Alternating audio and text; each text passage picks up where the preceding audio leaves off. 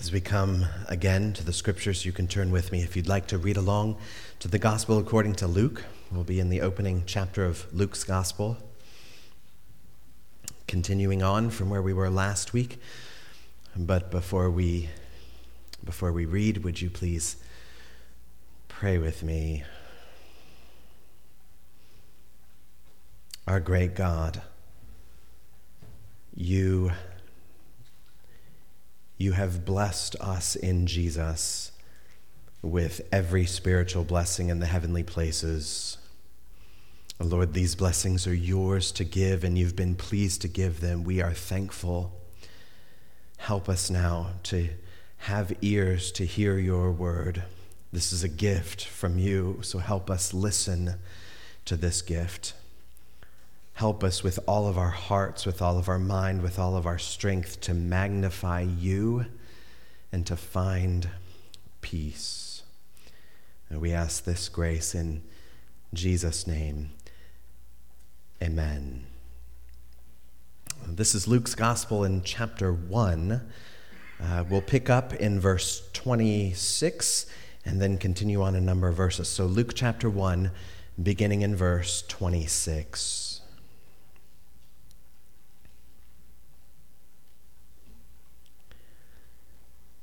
In the sixth month, the angel Gabriel was sent from God to a city of Galilee named Nazareth, to a virgin betrothed to a man whose name was Joseph of the house of David. And the virgin's name was Mary. And he came to her and said, Greetings, O favored one, the Lord is with you. But she was greatly troubled at the saying and tried to discern what sort of greeting this might be. And the angel said to her, Do not be afraid, Mary, for you have found favor with God. And behold, you will conceive in your womb and bear a son, and you shall call his name Jesus. He will be great and will be called the Son of the Most High. And the Lord God will give to him the throne of his father David, and he will reign over the house of Jacob forever. And of his kingdom there will be no end. And Mary said to the angel, How will this be, since I am a virgin? And the angel answered her, the Holy Spirit will come upon you, and the power of the Most High will overshadow you. Therefore, the child to be born will be called Holy, the Son of God. And behold, your relative Elizabeth, in her old age, has also conceived a son, and this is the sixth month with her who was called barren. For nothing will be impossible with God. And Mary said, Behold, I am the servant of the Lord let it be to me according to your word. And the angel departed from her. In those days, Mary arose and went with haste into the hill country to a town in Judah, and she entered the house of Zechariah and greeted Elizabeth. And when Elizabeth heard the greeting of Mary, the baby leapt in her womb. And Elizabeth was filled with the Holy Spirit, and she exclaimed with a loud cry, Blessed are you among women and blessed is the fruit of your womb. And why is this granted to me that the mother of my Lord should come to me? For behold, when the sound of your greeting came to my ears, the baby in my womb leapt for joy. And blessed is she who believed that there would be a fulfillment of what was spoken to her from the Lord. And Mary said, My soul magnifies the Lord my spirit rejoices in God my Savior, for he has looked on the humble estate of his servant. For behold, from now on all generations will call me blessed. For he who is mighty has done great things for me, and holy is his name and his mercy is for those who fear him. From generation to generation, he has shown strength with his arm. He has scattered the proud in the thoughts of their hearts. He has brought down the mighty from their thrones and exalted those of humble estate. He has filled the hungry with good things, and the rich he has sent away empty. He has helped his servant Israel in remembrance of his mercy as he spoke to our fathers, to Abraham, and to his offspring forever. And Mary remained with her about three months and returned to her home. This is the Word of God. Now, we're now in the middle of the season of Advent in the weeks leading up to Christmas. Advent, we know, is, is not just about lighting candles, it's not just about uh, cute calendars that give us uh, toys or food each day or however it is that we might do that, good as those things are. Advent is about an anticipation anticipation of the long expected Jesus whose coming is near. And so, this Advent, we are focusing on the expectation itself. Luke opens his uh, Christmas narrative with two pregnant, expecting mothers. And so last week, if you were here with us, we, we met Elizabeth there, uh, uh, who's uh, expecting the birth of John the Baptist, even in her old age. This week, now we meet Mary, who's expecting Jesus even in her virginity. And these two women are expecting the birth of children, but they're expecting more than just children. With these children come added expectations. So we've been asking the question now what are they expecting? And by extension, what are we expecting? What should we expect of God around this season? Today, we're going to take up one particular expectation of Mary, which she mentions in this very long song, which we call the Magnificat. It's in verse 48 in the second half of it, where she says this For behold, from now on, all generations will call me blessed. Mary's called blessed forever after, even to today, 2,000 years later. So we're going to take up what that means. We know in some religious circles, uh, people sometimes overinflate the position of Mary. Some even give her titles that aren't quite true or fitting to the, to the Word of God. Some people call Mary the Queen of Heaven or the, the Immaculate Conception, and those things aren't right. But there is a proper place of high honor that is right, that is fitting to Mary. She, she bears the promised Christ in her womb. So she's not just the, the virgin mother, she's the blessed virgin. We're right to call her blessed. Now, when we call Mary blessed, we're, we're not saying that she's the only one blessed by God. We're not even saying that she's the highest one blessed by God. Later, when Jesus is born and then grows up and, and does all the things that he does, there's a moment where he's in a crowd. This is later in Luke uh, chapter 11. And as Jesus is talking, we're told a woman in the crowd raised her voice and said to him, Blessed is the womb that bore you and the breasts at which you nursed. It sounds like a strange thing to yell out, a little personal there, but someone shouts out, Oh, blessed is your mom, Jesus. And he says, Blessed rather are those who hear the word of God and keep it. That's something that we can be part of that we want to be part of. And if we want to be part of the ones who are blessed of God, we need to know what blessing is. Because I know it's no surprise to you that blessing, as a, the word blessing, just gets used so much that the meaning of it easily gets lost. You know, when someone sneezes, you say, bless you. Some people do, at least. Uh, when we eat, we say a, a blessing. Blessings woven into lots of our common sayings. We say, Ah, bless your heart, or Oh, bless my soul, or God bless America. And I, I tried to look it up as best I can tell. The hashtag blessed uh, gets attached to over a billion, billion with a B, social media posts. Everybody says they're blessed. I'm blessed if I, if I find a good parking spot. I'm blessed if I'm relaxing on vacation. I'm blessed if I'm with family or fiance or friends. I'm, I'm blessed if I'm at some cool concert. Uh, basically, what most people seem to mean by blessing, when we say we're blessed, most people seem to mean that refers to anything that makes us happy If it makes me happy, it must be a blessing. Many people think bless and bliss are one and the same. But that misses the mark. The way that the Bible speaks about God's blessing is that blessing is not just in relation to happiness, it's mainly in relation to God's kingdom.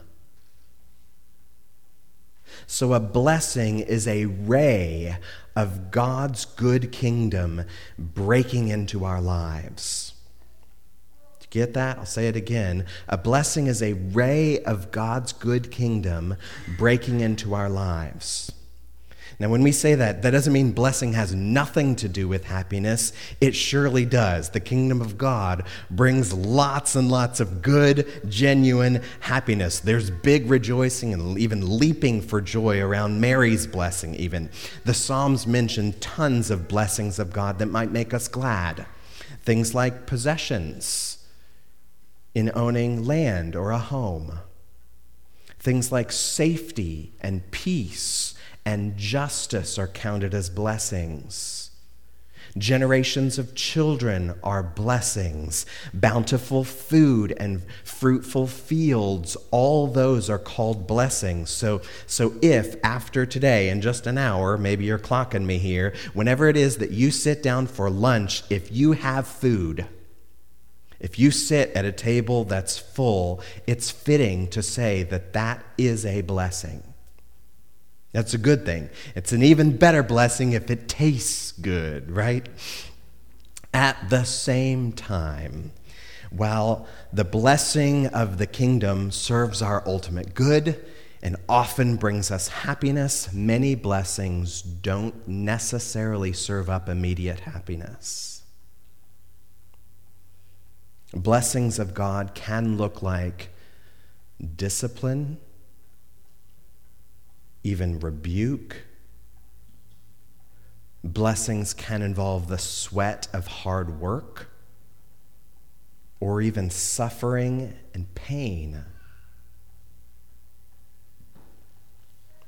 James talks about this in his letter in the first chapter, uh, verse 12. He said, James says this Blessed is the man who remains steadfast under trial. For when he has stood the test, he will receive the crown of life which God has promised to those who love him. Blessing often involves trial. So when Mary says now, and even expects rightly, that all generations are going to call her blessed, that blessed life is not a life that's full of ease and ecstasy.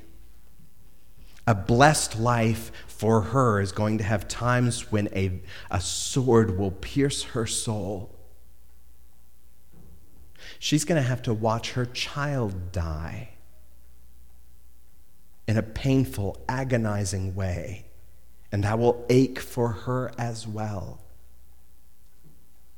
Even in the midst of that ache, the blessing of God's kingdom is worth it. Blessing is absolutely good.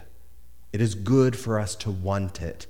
So, in the rest of our time, we're going to look from the example of Mary at four things that accompany blessing, things that will be helpful to us as well. So, if a blessing is, is a ray of light from God's kingdom, we'll count these four things as little candles that catch and hold that light. So that's the rest of our time. What are the four candles that hold God's blessing? The first candle of blessing is this humbleness. humbleness. Verse 48, she says, He, the Lord, He has looked on the humble estate of His servant. For behold, from now on all generations will call me blessed. It is common in the kingdom of God to see things flipped on their head. The kingdom of God is often inverted from the kingdom of man. So, some of the greatest blessings of God that are put upon Mary are not given to some high queen, they're given to a humble servant.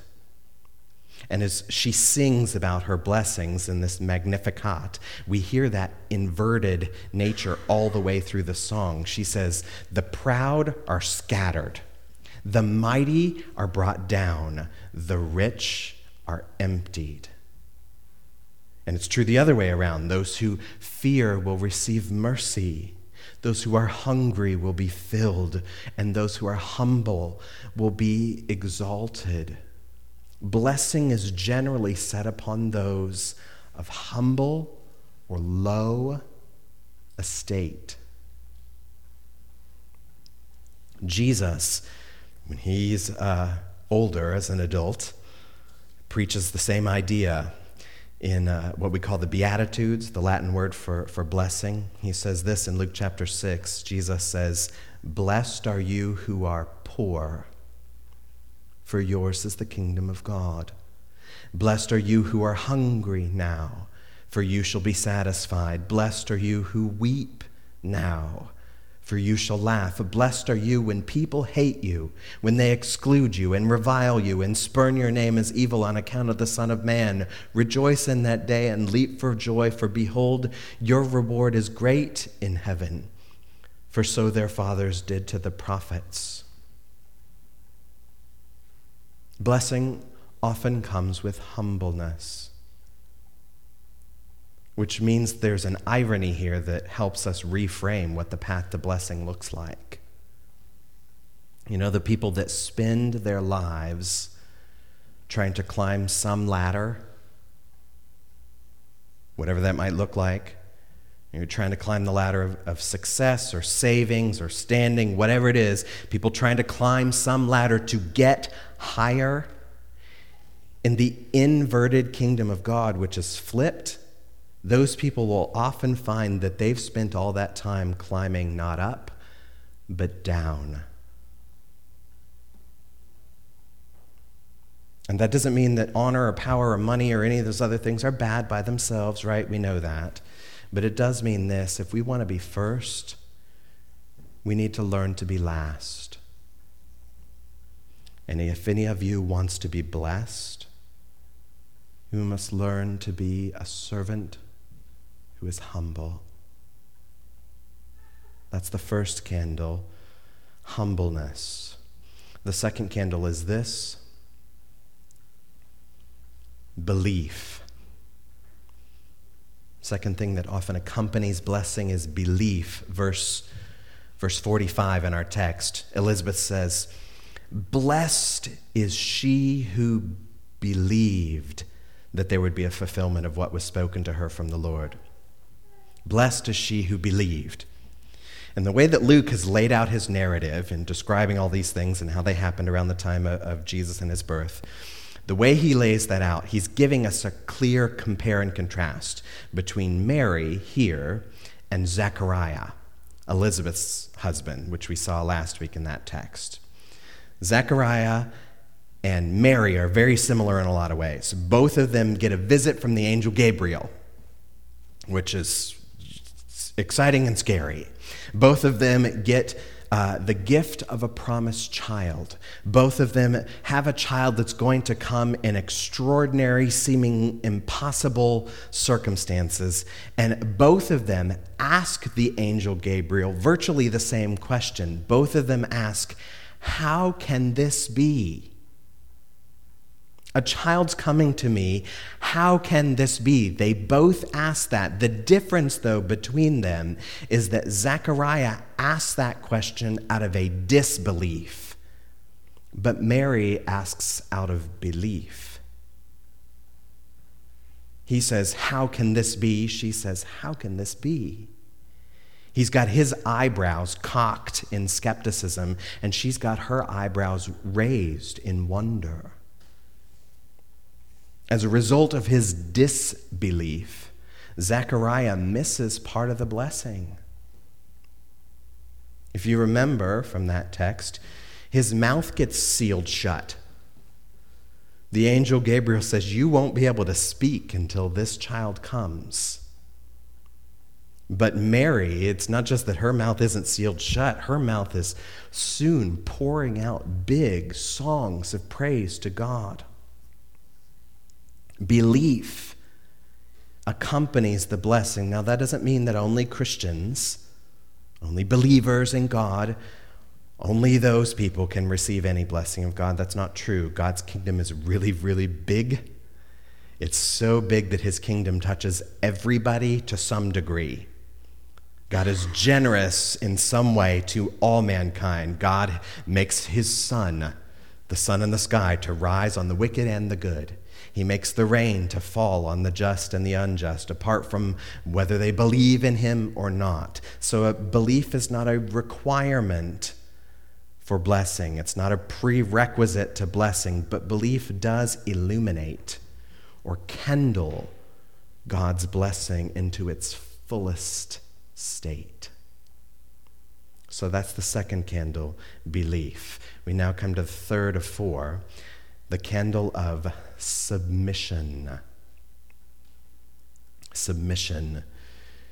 In verse 38, after Mary meets the angel, she says in the end, Behold, I am the servant of the Lord. Let it be to me according to your word. Mary here is about to be the mother of Jesus. She is his mom but he is her king. That's a tricky dynamic at home, don't you think? you can say, I'm your mom. Oh, you're my king. That's a challenging one. But her son is the one who will sit on this ancient throne of their father David. And so, with this child, Mary bows her head in submission she surrenders herself to God and saying, I'm the servant of the Lord. Let your word be done in me. The very need for submission in blessing reminds us that blessing isn't always natural to us. If blessing were, were natural to us, there would be no inkling of resistance to it. There would be no instinct about hesitancy or a, a hold on a moment uh, kind of experience. But there's an aspect of blessing that calls us to submit even when it's hard. And for Mary, this is going to be hard. She's about to be pregnant which is by itself is hard enough on its own with all the morning sickness and all the fun things that accompany it. But she's now pregnant and young. We don't know exactly how old, but likely in her mid to late teens. And Mary's engaged, but she's not yet married. She hasn't been in a physical relationship yet with Joseph in any way. And now suddenly she turns up pregnant with just a wild story about how she was visited by an angel. Do you think most people really believed her? Seems like a convenient way to deal with an inconvenient situation, doesn't it? And, her time here is now decades before Jesus is a grown adult who is walking on water and healing people and raising folks up from the dead and pronouncing forgiveness of sin. There we get some real, tangible, credible evidence that there is something big and supernatural happening with him. But for now, he's just a seed in her womb. And all Mary has about it is her own word of what happened and how that, how that got there. Not even Joseph believed her at first. We're told in, in Matthew's account that Joseph, when he discovers that she's pregnant, out of respect for her, she, he resolves to divorce her quietly, which he would have done had the angel of the Lord not intervened and visited him too and told him to stick around. So now here they are, a young couple who are engaged but not yet married. She's about to have a baby, and they're building their lives together in this long, rocky road that they're beginning. They are blessed. But their blessing is going to call them to willful submission to some hard things. That's the third submission. Finally, the fourth candle that accompanies blessing is this worship. Worship.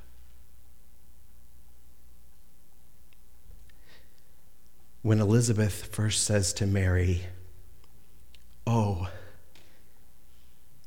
my baby jumped in my womb. You are blessed from the Lord. When Mary hears that, she doesn't downplay it. She doesn't detract from it. She doesn't give some false humility. Oh, shucks. Oh, you're just kidding. This is no big deal. No, she knows.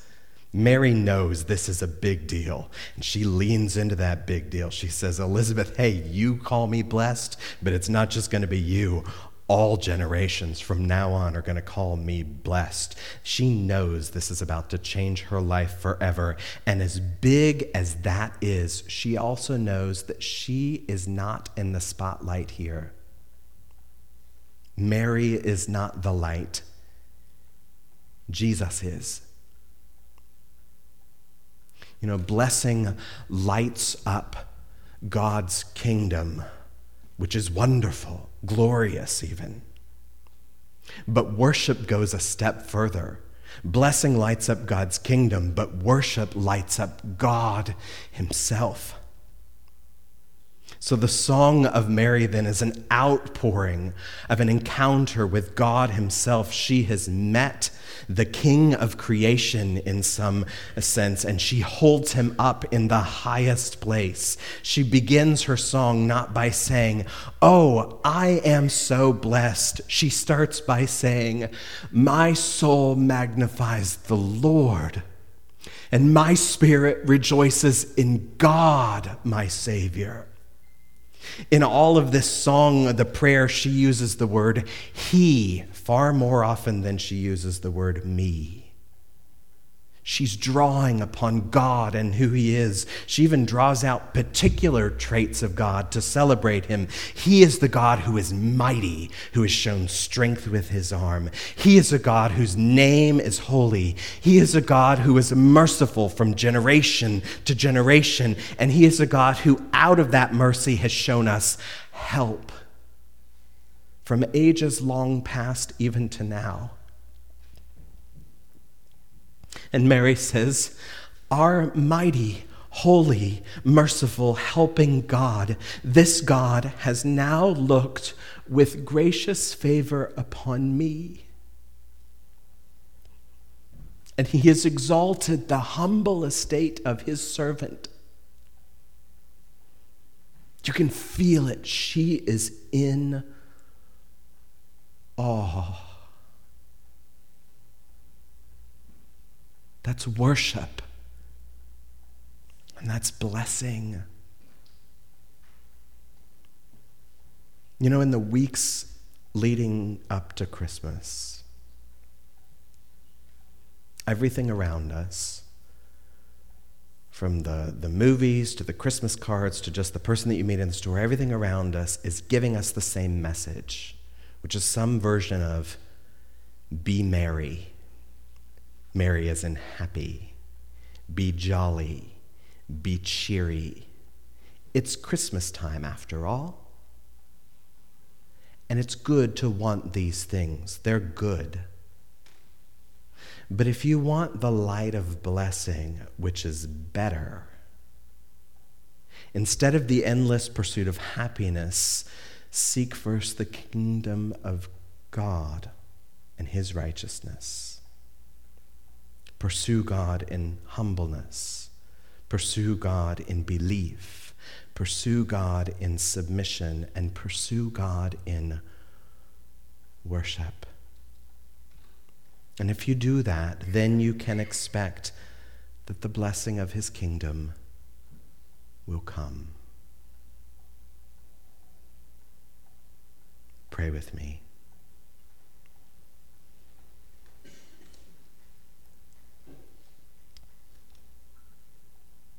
Our Lord, our souls magnify you.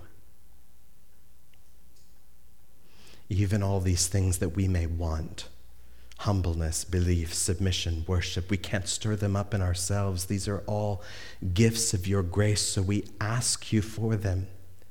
Lord, you're the God, the God of might and mercy and holiness. Would you humble us in your presence? That we, your humble servants, might be lifted high in the light of your glory to the honor of your great name. Work this in us, we ask. In the mighty name of Jesus, we pray. Amen.